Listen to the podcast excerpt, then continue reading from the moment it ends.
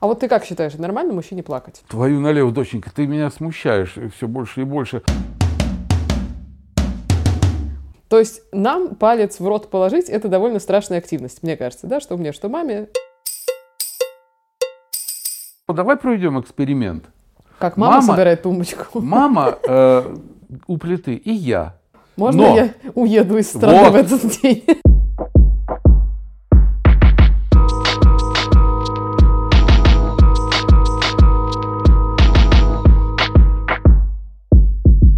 Всем привет, это подкаст «Ну, пап», и я его ведущая Ира Сергеева. Здравствуйте, я соведущий Леонид Сергеев. Начинаем резко с извинительной части, потому что мы абсолютно обленились, и последний месяц мы провели в благоговейной тишине, не записав ни одного эпизода подкаста «Нупа». В целом, мне кажется, в этом наша прелесть. Типа, можем себе позволить, знаешь, из других вещей, за которые нас бы поругали, мы тут такие, на, вот, не вышло. В первую очередь, извини, доченька, хочу да. заявить решительный протест, э, чтобы услышало все наше сообщество подкастерское. Э, здесь местоимение «мы» не имеет ко мне совершенно никакого отношения. Ой, давайте заливайте дальше. Мы обленились, компот. мы а-а, не мы, а ты. Потому что я, это как такой, знаешь, курдюк овечий, болтаюсь где-то там сзади. Когда ты мне говоришь, пошли запишем подкаст, я встаю и иду. Когда ты мне говоришь сидеть, я сижу. Мне-то что? Я здесь лицо, как говорится, вторичное. Неправильная последовательность. Я тебе говорю, пойдем запишем подкаст, ты сначала брюзжишь час, потом встаешь и идешь, понимаешь? Я так разогреваюсь, да. Значит, я в качестве извинительной активности в нашем телеграм-канале, кстати говоря, если вы еще не подписаны на наш телеграм-канал, он прямо так и называется. Ну, пап, там иногда происходят э, смешнушки. Поэтому заходите, пожалуйста. Я устроила голосование. Предложила нашим э, слушателям, уважаемым, выбрать, почему с нами произошел такой провал. Там было четыре варианта. Ну, вру, пять. Первый вариант был, э, Ира в очередной раз меняла работу и совершенно выдохлась. Второй вариант э, звучал, как Леонид решил самостоятельно собрать купленную в дом тумбочку и совершенно выдохся. Хм. Третий вариант, Леонид уехал в Барт-турне по северам, у него разница с Москвой 5 часов, и он совершенно выдохся. И четвертый вариант, продюсер подкаста «Пес Гизмо» растолстел на один килограмм и совершенно выдохся. Пятый вариант было все переч... вышеперечисленное, собственно, он и победил. 69% э, проголосовали за все эти опции, но я бы хотела передать привет и, наверное, искреннюю благодарность тому человеку, тому самому искреннему твоему поклоннику, единственному, который ответил за тот один процент, который выбрал опцию, что Леонид собрал самостоятельно тумбочку в доме. До этого, до последнего дня опроса, там вообще было 0%. Ни один человек не верил, что ты собираешь в доме тумбы. Тебя это ранит, скажи, пожалуйста. Ну, ты знаешь, в каком-то э, плане, я не знаю, ну, смотря с какой стороны посмотреть. Собрать тумбочку для кого-то это, как говорится, пару раз чихнуть. Для кого-то это проблема, которая затмевает все остальные проблемы. Если человек работает над, не знаю, там, теорией невероятности, вычисляя, каким образом Меркурий, э, бабахнув по дороге Юпитер, там, приклеится к Венере, а в это время ему надо сколотить табуретку, то вот проблема сколачивания табуретки становится для него просто вырастает в такую проблему, что Меркурий с Юпитером и квантовая физика отходят не то что на задний план, а рыдают вдалеке. Но ты знаешь, э, да, я, я бился с этой тумбочкой. О. Я честно скажу, когда я уже все сделал, то я прикрутил ножки к поверхности, которая оказалась поверхностью верхней. Э, я хотел переставить тумбочку вниз, но тут налетели две крашуницы с лающим, значит, куршуном. И мне пришлось перекручивать. Теперь четыре такие декоративные дырки на столешнице в этой. Я думаю, туда цветы можно втыкать, такие розочки искусственные. О, то есть это дизайн. Это было это дизайн, решение. Это, это новое слово в тумбочкостроении. Ага. Вот. Но на самом деле, доченька, если человеку, который, э, не знаю, срубил дом одним топором без единого гвоздя, надо за ночь написать симфонию ре минор, понимаешь, э, вот он этим топором себе башку-то и раскроит сразу. Ваша оправдательная база в целом Это понятна. не оправдательная база. Ну, пусть она выглядит как жалкая оправдательная база. Но я всегда говорил, каждому овощу свой фрукт. Каждый должен заниматься своим делом. Если он положил всю жизнь на то, чтобы понять, что есть его дело, это прекрасно. Вот у меня приятель, э, блестящий совершенно гитарист, шикарный совершенно аранжировщик – в период пандемии, когда концерты схлынули, а у бардов у наших э, и вообще их мало-то было по жизни, вот, он э, прикупил себе маленький станочек древоточный И сейчас делает шикарные совершенно тумбочки, подставки для цветов. Маленькие, большие, разных размеров. Там все с ювелирной точностью, как он играет на гитаре и делает аранжировки. Все подогнано, покрашено, там, сколочено. И знаешь, уже люди из Пскова купили у него эти тумбочки и заказали там еще из каких-то. Москва уже так в очередь стоят любители авторской песни, которые знают его с той стороны. Mm-hmm. Вот у него счастливое сочетание, э, с одной стороны, вот он весь в музыке и совершенно блестящий музыкант, с другой mm-hmm. стороны, у него руки заточены не только под струны, э, вот, а он вообще умеет делать руками многое. Но с третьей стороны, еще раз говорю, он не может пробежать 100 метров за 9,8, он здесь может станцевать э, в балете, и, и он не может написать песню. Ну, ну вот и как тут судить? Хорошо, это вроде как какая-то э, прелюдия про, не знаю, там, человеческое призвание, вот это все. Но на самом деле, я когда смотрела на тебя со стороны, пока ты пыхтел, ну реально была человеческая трагедия, когда папа решил собрать тумбочку.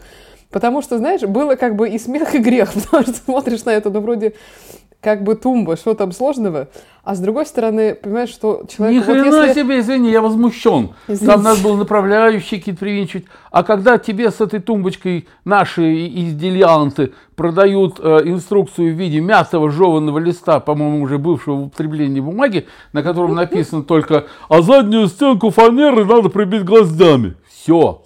Мы передаем привет белорусскому заводу, который эту тумбу нам привез в раздельном виде. Э, в какой-то момент уже я начала в него просто вкручивать руками какие-то гвозди, а папа сидел рядом и пыхтел э, и говорил «от молодости». Даже я поучаствовала. Короче, я подумала о том, что это прекрасный пример это прекрасная тема, будущее для нашего подкаста. И я на самом деле спустя 6 минут этого дивного диалога хочу тебе обозначить тему, что поболтаем мы с тобой про маскулинность. Должен ли мужик... Жик. Да. Мускулистость делать какие-то предписанные ему обществом, якобы, да, там, и социальными нормами активности. Например, там, не знаю, сколотить тумбочку, родить сына, э, спросить, где деньги. миллион долларов. Да, тут я смотрю, что как бы, ну вот. И все вот эти, знаешь, предписанные какие-то странные вещи. Я провела небольшое исследование. Я никогда особо, конечно, маскулинностью не интересовалась как такое, но в целом, даже когда ты, не знаю, вступаешь в отношения или ты живешь в семье, конечно, возникает вопрос, а что должен делать мужик? Да, есть же расхожая фраза «ты же мужик, пойди и сделай». Ну так вот, я почитала, что об этом говорят разные социологи. Действительно, маскулинность. Во-первых, важная позиция, что это не равняется мужественности. Маскулинность — это набор ну, если хочешь, стереотипов, можно говорить практик, каких-то представлений, э, которые помогают понять, что значит быть правильным мужчиной в данное время и в данном социальном окружении. Да, вот в том контексте, в котором ты живешь. А что значит быть правильной женщиной? Не входит в понятие маскулинности? Нет, это уже куда-то про феминизм, про это давай не будем даже сегодня Значит, пытаться подожди, открыть этот ящик Пандоры. это только относится к несчастным мужикам. Значит. Ну, потому что masculine по-английски это мужественный. Masculine, да? А feminine нет такого? Feminine, балбес. Feminine, feminine, yes. блин. Так Very вот. much. Так вот, подожди. Есть американский исследователь, его зовут Роберт Бреннан. 76 э, год он взял и написал, и описал в целом традиционные принципы настоящего мужика. Вот как в социологии это понимается. Послушай mm-hmm. и скажи мне сейчас, что относится к тебе. Мне ужасно интересно. Первый принцип. Без бабства мужчина не должен сюсюкать и проявлять нежные чувства. Второе. Большой босс. Мужчина должен быть лидером, опережать других мужчин и добиваться успеха. Крепкий дуб. Мужчина должен быть сильным и не проявлять слабостей. Задай им жару. Мужчина не должен бояться насилия, если оно нужно для достижения цели. И, наконец, мачо. В сексуальном плане мужчина должен быть агрессивным и настойчивым. Вот тебе образ мужика. Скажи, пожалуйста, как оно? Ну, исключить два последних пункта, и э, первый мне подходит. Так или иначе. Да. Расскажи, каким образом именно? Ну, я всегда в проявлении чувств был сдержан, да, я считаю, что сюсюкать нежницы, там-то сопли размазывать и, и говорить, любимая, я подарю тебе луну, это, ну, ну, не знаю, это не мое. Потом, да, мужик должен сдерживать свои чувства, он не должен показывать окружающим, как ему хреново или как ему больно. Он должен быть всегда, ну, так, внутри себя такой. Это эгоцентризм такой здоровый. Но, с другой стороны, история знает примеры, когда в тебя швыряли картошкой из верхних этажей в нашем дворе из здания, когда ты внизу стоял с гитарой и маме пел какие-то песни. Ну, Было? Ну, я пел скорее небу. Ага. Она была по пути между небом и землей, да. Ну, было. Мгм. Ну, родная, что в порыве, э, так сказать, и под воздействием, это тоже не надо отрицать. Окей. Да, под воздействием э, напитков разных и радостного настроения. Боржом. Да, ну, а это тоже было проявление одного из этих пунктов, понимаешь? Мужик сказал, мужик сделал. Захотел и сделал. У тебя была в жизни какая-нибудь ситуация, когда ты э, себе говорил, я же мужик, я пойду сейчас и вот это сделаю. Обосновывая это тем, что раз ты мужик, значит, ты должен. Ну так вот сразу, сразу как это и, и- и не вспомнишь. Но с другой стороны были ситуации, когда надо было делать какой-то шаг, э, тебя предупреждали, что вот если ты туда пойдешь, там тебя, тебя убьют, я не знаю. Ну а тут уж скорее, скорее такая, знаешь, вселенская покорность. Ну если не я, то кто же? Ну надо, так надо. Вот для меня э, в жизни слово надо играет э, ну одну из главенствующих ролей. Вот если я понимаю, что это надо сделать, то как бы меня не предупреждали, как бы меня не оберегали, как бы мне не рисовали там страшные картинки, я понимаю, что это надо. Значит, надо, понимаешь, там и в шторм какой-нибудь, я там МРС там 28-го, перепрыгивал на МРС 27-й, э, потому что мне надо было туда попасть и сделать репортаж там с, с тонущего суденышка. И я это делал. Э, Мне надо было там темной ночью пойти в какой-нибудь район там, и у первого встречного взять интервью или у первых встречных. Я это делал, потому что это надо. Вот слово «надо» для мужика, наверное, это больше, чем слово для женщины. А, Вот. Даже великую песню Александра Моисеевича Градницкого «Над Канадой, над Канадой». Ну, это знают все, да, кроме тебя. А, Очевидно. Я спародировал, я принес ему свою пародию. Я говорю, Александр Моисеевич, я пародию сочинил на вас. Он говорит, какую? Я говорю, на Канаду. Ну-ка, ну-ка. Я говорю, Натика надо, Натика надо. Вот. И Городницкий счастливо рассмеялся. Но это для тех, кто понимает в авторской песне, я сейчас сказал это, этот спич. Понимаешь, да, мужик должен быть мужиком в каком плане? В плане порядочности, в первую очередь. Он не должен совершать подлых поступков, он не должен э, обижать слабых, он не должен обижать женщин. Как бы женщины не боролись за свое, так сказать, я, как бы женщины не феминизировали э, за время своего существования, я считаю, сейчас уже какие-то ненормальности там начинаются. Ну, так всегда бывает, когда движение существует много-много-много времени, потому что у каждого движения есть начало, вершина и конец, окончание. Женщина должна в результате стать нормальным человеком. Это мое Вот сейчас интересно. я ошибочное пытаюсь- мнение, да. Но я Но спрошу сейчас- на всякий случай, подожди, какие ненормальности? Понимаешь, доченька, э, вот сейчас, когда во весь э, рост и рупор начинают уже развиваться всякие трансгендерные дела, когда женщина становится мужчиной, и, и когда мужчина становится женщиной и принимает участие в женских соревнованиях, Мгм. вот ему, как эти вопросы задавать, ему, вот этому человеку, который был одним полом, стал другим полом, а, как ему говорить о маскулинности? И как с ним разговаривать о феминизме? Он уже от одного отошел, к другому, честно говоря, еще не пришел, чисто психологически. Так тебе не кажется, что наоборот устроена история, что у него в голове психологически уже что-то сложилось, и только пол ему не соответствует? То есть он гораздо, например, более маскулинен, если... но он застрял в теле женщины. Так же Понимаешь, в бывает? чем дело? А, Я человек старой формации, Мгм. старых воспитательных формаций. И есть такое понятие «природу не обманешь». Вот э, если ты весишь 130 килограммов и начинаешь пить какие-то тайские таблетки для похудания, там, которые тебе предлагают, что за одну ночь ты до 60 килограммов скинешь, все равно в результате, потому что мы проходили все эти гербалайфы, шмарбалайфы, ты со 130 килограммов уйдешь на 110, а через 3 месяца или через 3 года ты будешь уже 180.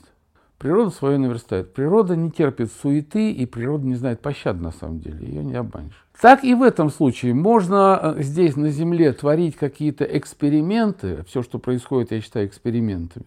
А женщин, я имел в виду, что они должны прийти в нормальное состояние, перестать бороться за свои права. Понимаешь, когда человек борется всю жизнь, он устает от этого в результате. И он начинает уже, э, наступает, как я считаю, самая неинтересная фаза. Борьба ради борьбы.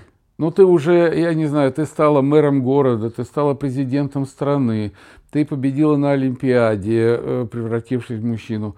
Э, Чего тебе еще? Ты полетела в космос. Чего тебе еще? Ах, меня ущемляют, ах, меня давят. Дай тому в лоб, кто тебя давит.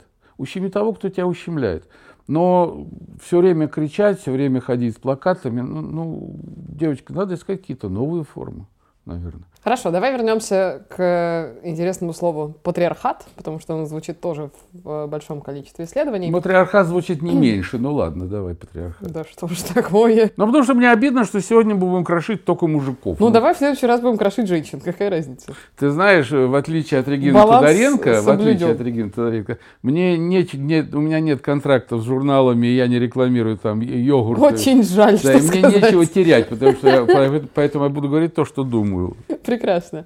Значит, смотри, э, я подумала еще, что меня навело на идею, что здорово было бы поговорить про маскулинность с тобой. Есть такой замечательный подкаст совершенно, он называется «Мужчина, вы куда?». Его делает не менее прекрасный журналист э, Григорий Туманов. Э, и вот Гриша разбирается в своем подкасте с тем, как сегодня вообще э, живется мужчинам в современном обществе, со всеми вот этими новыми правилами, с новой мужественностью, с борьбой с так называемой токсичной маскулинностью. Сейчас об этом тоже поговорим. И в первом эпизоде он довольно интересно говорит с женщиной-социологом про в целом существование мужчины в социуме сегодня, да, потому что даже то, что ты говоришь про женщин сейчас, безусловно, да, но это же тоже обобщение. Мы в целом сейчас мыслим категориями, конечно, довольно грубого обобщения. Так вот, э, про патриархат все-таки. Есть понятие сверхпатриархального общества, это как будто бы то, что у нас в стране сегодня происходит, говорят они. К чему приходит, э, приводит этот сверхпатриархат? Во-первых, у нас мужчины живут меньше, чем женщины. А, во-вторых, они... Значит, это хорошо, да? Есть понятие сверхсмертности, которое сейчас происходит, например, у мужчин, там, не знаю, в определенном возрасте наступает повышенная смертность от, не знаю, сердечно-сосудистых заболеваний, потому что они в целом большой отрезок жизни посвящают тому, что они э, представляют из себя такую гегемонную маскулинность, как раз вот это, знаешь, битьем кулаком в грудь, я же мужик, я сделаю, я буду держать все чувства при себе, ходить по врачам — это слабость, уступать женщинам — это слабость, поэтому они все такие, знаешь, просто супер напряженная вот эта струна, я, которая Вот я только пью, хотел тебе да, сказать, и... что мужик, он держит все в себе, а женщина, она там может и плакать, потому что когда мужик начинает плакать, все ему говорят, ты что, баба, что ли? А вот ты как считаешь, нормально мужчине плакать? Ты знаешь, э, я жизнь прожил и проживаю, я не плакал. Хотя втихаря э, плакать было бы гораздо легче. И я считаю, что когда человек плачет, это э, он продлевает себе жизнь. Мужчина он или женщина, неважно. Почему женщины живут дольше? Наверняка и поэтому тоже.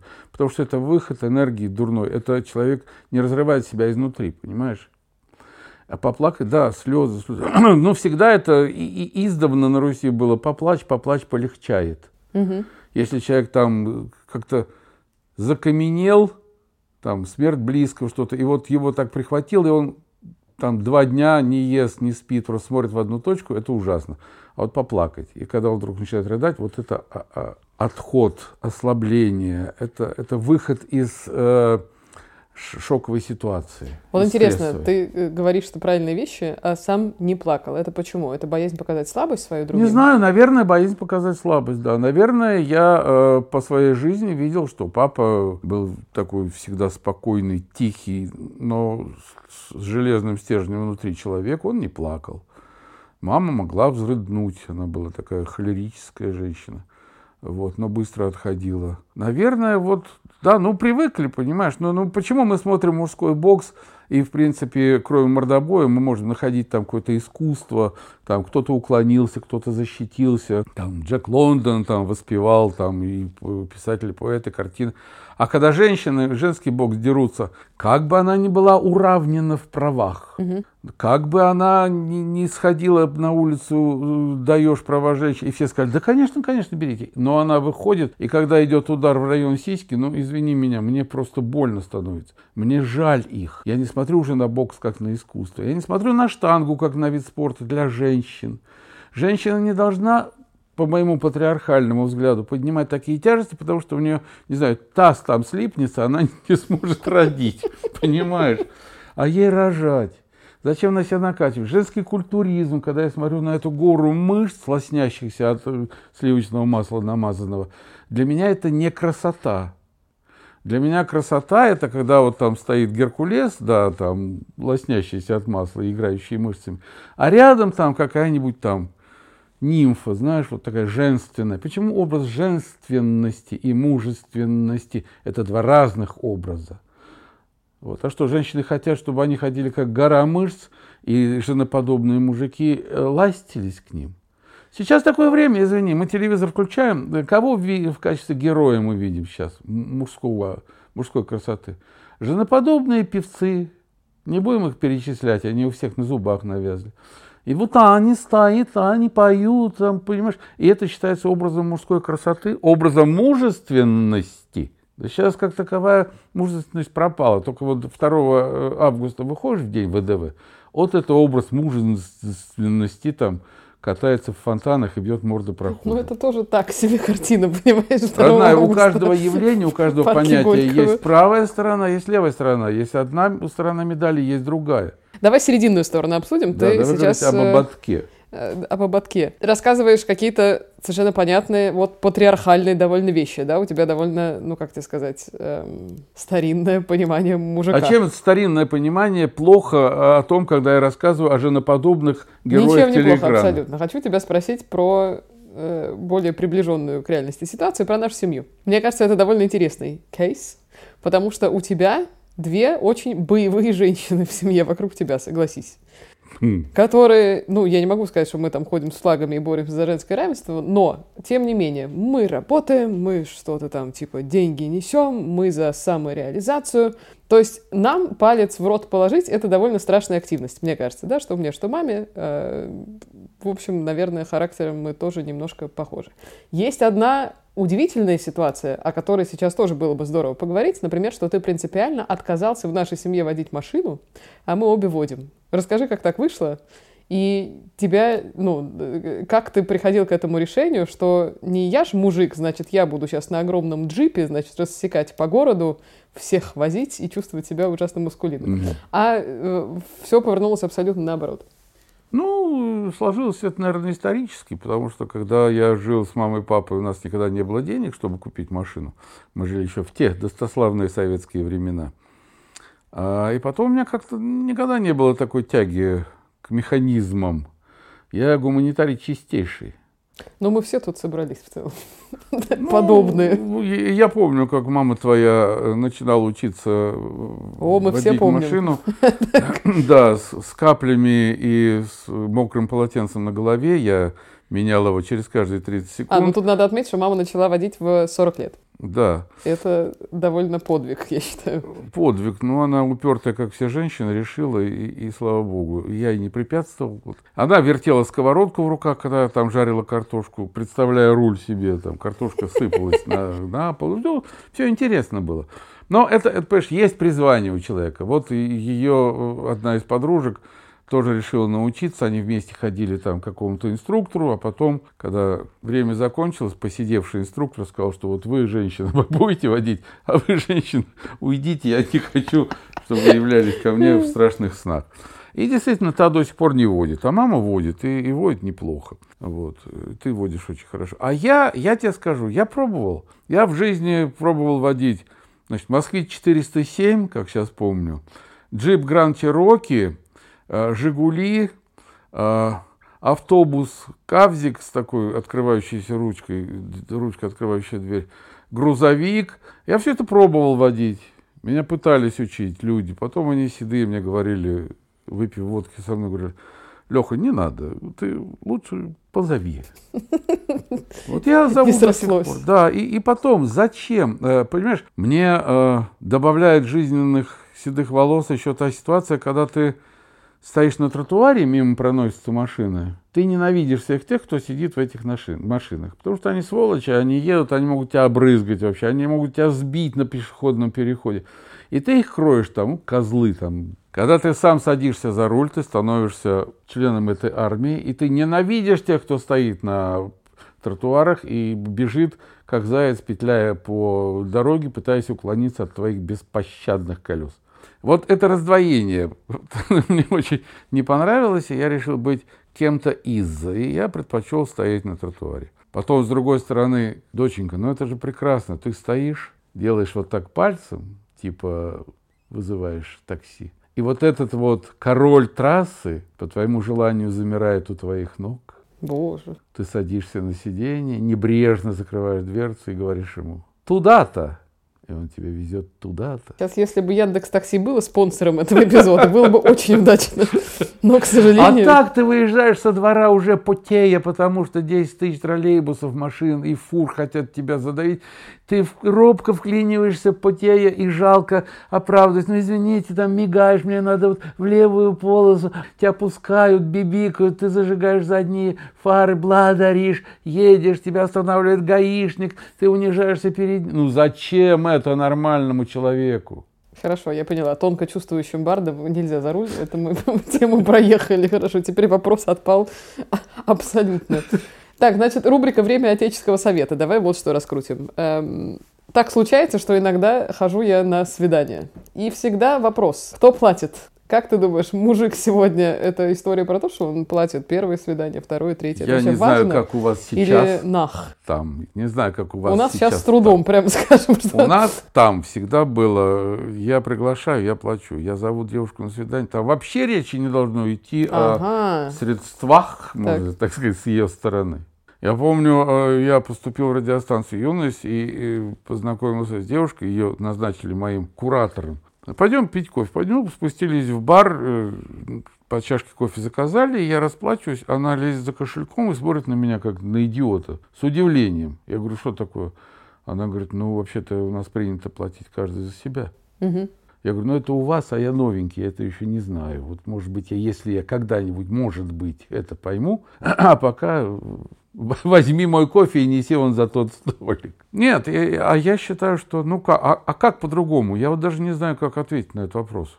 Нет, конечно, если девушка на первом свидании говорит тебе, вот, вот там стоит зеленый майбах, подари его мне. Вот тогда у тебя в кармане на две чашки кофе. Тогда ты говоришь, знаешь что, родная, я а если она сама луну». приехала к тебе на свидание на зеленом Майбахе, а ты Ну ее что? кофе это, угощаешь? это ее, как говорится, проблемы, это ее счастье. Ага. Но она на Майбахе, а я на трамвае. Но все равно, когда мы пьем кофе и сидим в кафе, плачу я.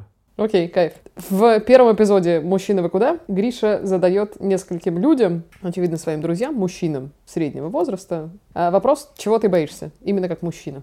Да? Какой кризис маскулинности ты сейчас переживаешь? Какой вопрос тебя страшит? И там ребята прямо от первого лица ему записали ответы на этот вопрос. Боязнь следующего. Боязнь старости. Там первый мальчик говорит, я, говорит, каждое утро разглядываю себя в зеркало и с ужасом понимаю, что появляются новые седые волосы. Очень страшно, говорит, это стареть. глупость. Так, дальше.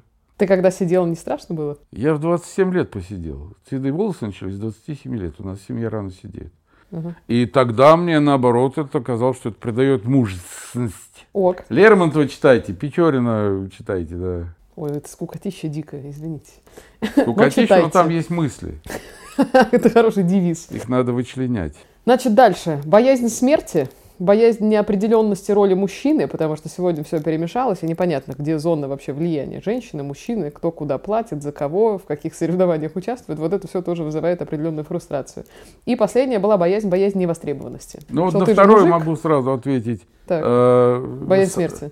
Нет, зоны. А зоны, так. Создай свою зону. Создай свою зону и э, пускай туда только тех, э, кто, скажем так, разделяет твои убеждения в этом плане. И все, твоя зона будет населена при- при- приличными, э, приятными тебе людьми, и ты не будешь чувствовать дискомфорт. Не лезь в другие зоны. Не лезь в зоны, где тебе скажут, женщина это все. Ну, ты скажешь, да, все, я пошел, до свидания. Не надо конфликтовать, не надо кого-то пытаться переубедить. Надо искать, искать и находить. Окей, а как про невостребованность? Вот, например, мужик, мужик, мужик, а потом памс, и там, не знаю, он приводил, кстати, в пример какие-то 90-е годы, к примеру, когда страна развалилась, у тебя вчера была работа, а сегодня нету, и от этого, там, не знаю, кучу Ну. мужиков взяли и легли на диван просто и смотрели в потолок. Это шоковая ситуация, да, куча легла на диван, смотрела в потолок, испивалась и умирала от разрыва сердца, а куча других побросали, я говорю, там, астрономы квантовой физики побросали свои нахрен никому в тот момент ненужные э, специальности и стали челноковать. И ведь тогда именно класс челноков образовался. Мгм. И покупать в Польше и Турции там рваные тряпки, а здесь перепродавать их э, в два дорого. И, кстати, женщины проявили больше, так сказать, э, старания и усердия, и у них лучше получилось. Женщины быстрее приспособились к этой ситуации. Женщина-челночница и мужик-челночница – две разные вещи, потому что женщина плюс ко всему к деньгам э, может еще пустить свое женское обаяние. Она может включить дополнительные ресурсы. Хорошо, давай знаешь, чего в э, рамках последней зоны нашего эпизода этого, я хочу тебе э, рассказать, ну, про стандартную, да, классическую маскулинность, возможно, даже немножко токсичную мы проговорили, да, когда мы бьем себя кулаком в грудь и говорим, я ж мужик, я все могу. А сейчас, очевидно, наступает кризис этой истории от того, что общество меняется, культурная установка общая меняется, и появляется понятие, которое называют часто новая мужественность. Значит, есть э, социологи, которые пытаются описать, что такое новая мужественность. И вот есть списочек, ты его послушай и тоже мне ответь, пожалуйста, что ты об этом думаешь, что тебе из этого близко, а что может быть не близко категорически. Значит, новая мужественность, что это? Это разделять идеи феминизма, уважение прав женщины, пускай делают, что хотят, очевидно, как-то так. Заботиться о своем здоровье, отказаться от стереотипа, что мужик может Извини, мы как, я все. сразу по каждому пункту буду говорить? Не, давай все послушаешь. А я тогда забуду. Память коротка. Да. Давай, вот разделять идеи феминизма. Да, нет? Вот сразу э, я бы сказал, что понятие уважения к женщине – это не есть разделять идеи феминизма. Женщина, не надо присваивать себе то, что лежит на поверхности и существовало задолго до того, как вас еще посетили феминистские идеи. Уважать женщину это, – это было всегда, это сейчас есть, и когда феминизма не станет, это будет все равно существовать. Поэтому, Хорошо. Да. Заботиться о своем здоровье. Ты знаешь, я думаю, что э, тот гориллообразный волосатый идиот, который в вашем представлении лупил себя в грудь руками размером с ногу и кричал «Я мужик!», он и тогда уже заботился о здоровье. Это вполне естественная, скажем так, функция, заложенная природой в каждое здравомыслящее существо. Ну, не хотеть болеть, хотеть быть здоровым, это, это естественное желание. Чего его вычленять, как правило, нового и мужественности, э, я бы не стал, это глупость. Хорошо. Строить доверительные отношения с партнером, друзьями и родственниками. Доверительные. Твою налево, доченька, ты меня смущаешь все больше и больше. А получается, что вот до возникновения этого понятия новая мужественность никто не строил доверительные отношения, и это было каким-то табу, что ли? Все убивали своих родственников и партнеров. Ну, ты тоже не утрируй, не знаю, вспомни. Даже у нас в семье были примеры, когда, там, не знаю, были отношения, когда человек приходит домой, не знаю, кладет деньги в тумбу, говорит, так, здесь мое, здесь ваше, э, давай еды, я, значит, завтра иду на работу с утра, а потом, не знаю, на куда-нибудь еще. С другой вот стороны, такое. это недоверительное ведь, наверное. Еще раз говорю, с другой стороны, есть анекдот, когда э, кепочка каким козырьком куда. Да. И в конце, когда жена говорит, а мне, когда у меня нет настроения, мне похрен, куда у тебя козырек с кепочки там. Все, понимаешь? Угу. Когда жена говорит, я вот, вот так вот решил сделать и все. Мы сейчас массу примеров как с другой, так с другой. Но, понимаешь, если одна из заповедей говорит там не убей, то говорит, что новая мужественность э, подразумевает э, приятельские отношения там и равноправно. Но это как заповедь, она, она, это существовало всегда. Другое дело, кто-то следовал этому тогда, но кто-то не следует этому и сейчас. Это вот, знаешь, сказать, что дважды два – четыре. А новая мужественность – это 8, деленное на 2. Блин, результат-то тот же. Хорошо. Брать на себя домашние обязанности. Вот это к тумбочке возвращаемся обратно. Брать, пожалуйста, э, уравнивать себя в домашних обязанностях, вот это бы я посчитал слишком. То есть все-таки 60% у плиты будет женщина проводить? 60% нет, я тебе скажу так, 60% у плиты будет тот, так. кто умеет и у кого лучше получается. Ага. С третьей стороны, хорошо, давай проведем эксперимент. Как мама, мама собирает тумбочку. Мама э, у плиты и я. Можно но, я уеду из страны вот, в этот день? Вот, я хочу тебе сказать, но непременным условием будет то, что ты будешь есть это все. Какой кошмар. И все, я э, тебя уверяю, через два дня ты скажешь, мамуль, как бы мы, феминистки, понимаешь, не жаждали свободы и уравнения в правах, встань как в плите, пожалуйста. Уберите этого мужчину. Да, а ты, батя, иди вывинчивай шурупы и, и, из да, верха сверли лишние дырки. Понимаешь, это тоже немножко так парисейством попахивает, знаешь. Окей, то есть здесь мы останавливаемся на что-то надгендерном. Кто умеет, пускай тот и делает, правильно? Правильно. Супер. Дальше. Заботиться о детях. Кто должен? Все. Прекрасно. Едем дальше. Последний Мужчины пункт. же... А что? А, а почему возник вообще этот пункт? Что за идея? Ну, знаешь, как бы сейчас же возникли истории, что, например, мужчина может уходить в декрет. Мужчина? Заботиться о ребенке, да. Есть официальная э, сейчас позиция, что можно так делать. Ну, если он одинокий, если он э, муж, отец... Не обязательно. И при жене можно. Жена может работать, например, мужчина может уйти в декрет, а, то есть жена выходит, а я думал, что и жена да. ушла в декрет, и он. Ну, можно, если у него... И выплачивает они... и ему, и ей. Это к властям. Обратитесь, пожалуйста, к нашему интересная позиция, да, мы просто соц, да, обеспечению. Если они пойдут на это, я бы сразу ребенка в декрет отправил. Понимаешь, если физи- физически э, мама работает на непрерывном производстве, уходит в 6 утра и приходит в 12 ночи, мама, Мгм. то папа, конечно, должен стирать пеленки, готовить там все, привязывать бутылочку и кормить грудью только из чистой физиологии, что у него нет груди молока. Если папа работает, извини, уезжает в командировку там какую-нибудь там на неделю, Мгм. то мама все делает. Извини, когда ты родилась, э, я ушел с работы, мама работала, и я тебя стирал, пеленал, я тебя мыл под водой, протаскивал, я гладил твои эти пеленки, и я был, А, Ты был в папой. декрете. я был в декрете, точно, да. Кайф. Хорошо, и последний вопрос. Принимать современное разнообразие сексуальной ориентации и гендерной идентичности. Все люди классные, все люди здоровские, в каком бы теле, духе они бы ни были. Ты знаешь, я бы здесь сказал так, принять, наверное, можно, а понять э, не надо заставлять понять. Вот я этого никогда не пойму, и я это не скрываю. А принять, ну как тебе сказать, если мне скажут, вот у вас в самолете будет место рядом с человеком, поменявшим пол. Кто-то скажет, фу, фу, фу, это мне брезгливо, там гадко, жутко. А я принимаю то, что ну никуда уже не денешься от этого. Я не пойму этого человека, я не буду с ним разговаривать на эту тему. Мгм. Вот, я буду очень ровно и спокойно с ним общаться. Я это приму, но я это не пойму. Принимать, да, да, надо, надо. Ну, ну время, время такое. Что ж поделаешь. Хорошо. Времена Принимаем. не выбирают, в них живут и умирают. Ну. Это был подкаст «Ну, пап». Всем пока. Счастливо, мужики, держитесь!